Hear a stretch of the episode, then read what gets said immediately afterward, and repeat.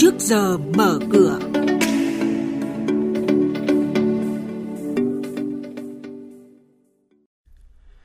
Thưa quý vị, chuyên mục trước giờ mở cửa hôm nay chúng tôi chuyển đến quý vị và các bạn những nội dung đáng chú ý sau. Thủ tướng Chính phủ phê duyệt nhiệm vụ điều chỉnh quy hoạch chung đô thị Ninh Bình. Thêm nhiều ngân hàng thương mại tại thành phố Hồ Chí Minh đồng loạt hạ lãi suất tiền gửi. Thị trường chứng khoán phiên giao dịch hôm qua, VN Index giảm hơn 8 điểm và sau đây là thông tin chi tiết. Thưa quý vị và các bạn, Phó Thủ tướng Trần Hồng Hà vừa ký quyết định của Thủ tướng Chính phủ phê duyệt nhiệm vụ điều chỉnh quy hoạch chung đô thị Ninh Bình đến năm 2040. Theo phê duyệt, quy mô lập quy hoạch khoảng trên 23.240 ha.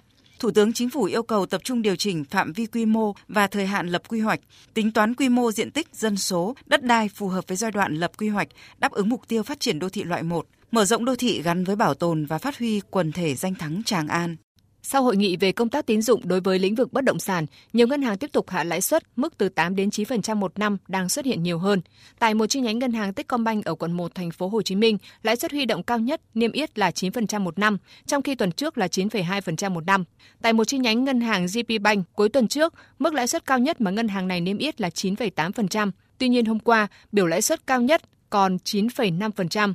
Một điểm giao dịch của ngân hàng NCB cũng hạ lãi suất huy động cao nhất từ mức 9,35% xuống còn 9,25% một năm.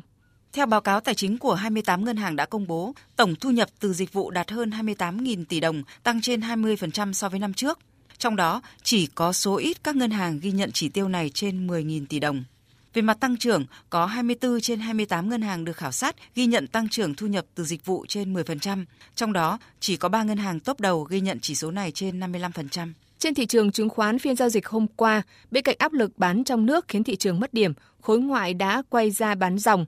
Đáng chú ý, chuỗi ngày mua dòng mạnh kéo dài khiến cổ phiếu STB kín rung ngoại sau phiên giao dịch hôm qua.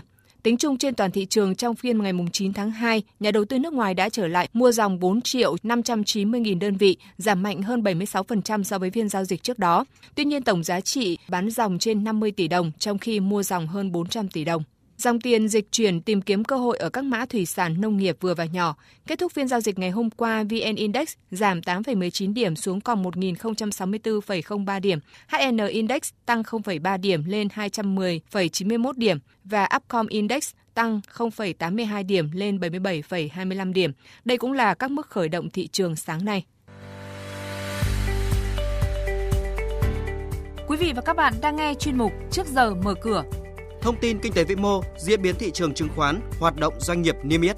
Trao đổi nhận định của các chuyên gia với góc nhìn chuyên sâu, cơ hội đầu tư trên thị trường chứng khoán được cập nhật nhanh trong trước giờ mở cửa. Xin chuyển sang thông tin nhà đầu tư cần lưu ý. Ông Nguyễn Quốc Kỳ, Chủ tịch Hội đồng Quản trị Công ty Cổ phần Hàng không Lữ hành Việt Nam Việt Travel Airlines cho biết đã gửi trình chính phủ đề xuất lộ trình tăng tổng vốn đầu tư dự án hàng không từ 1.300 tỷ hiện tại lên mức 7.642 tỷ đồng vào năm 2025.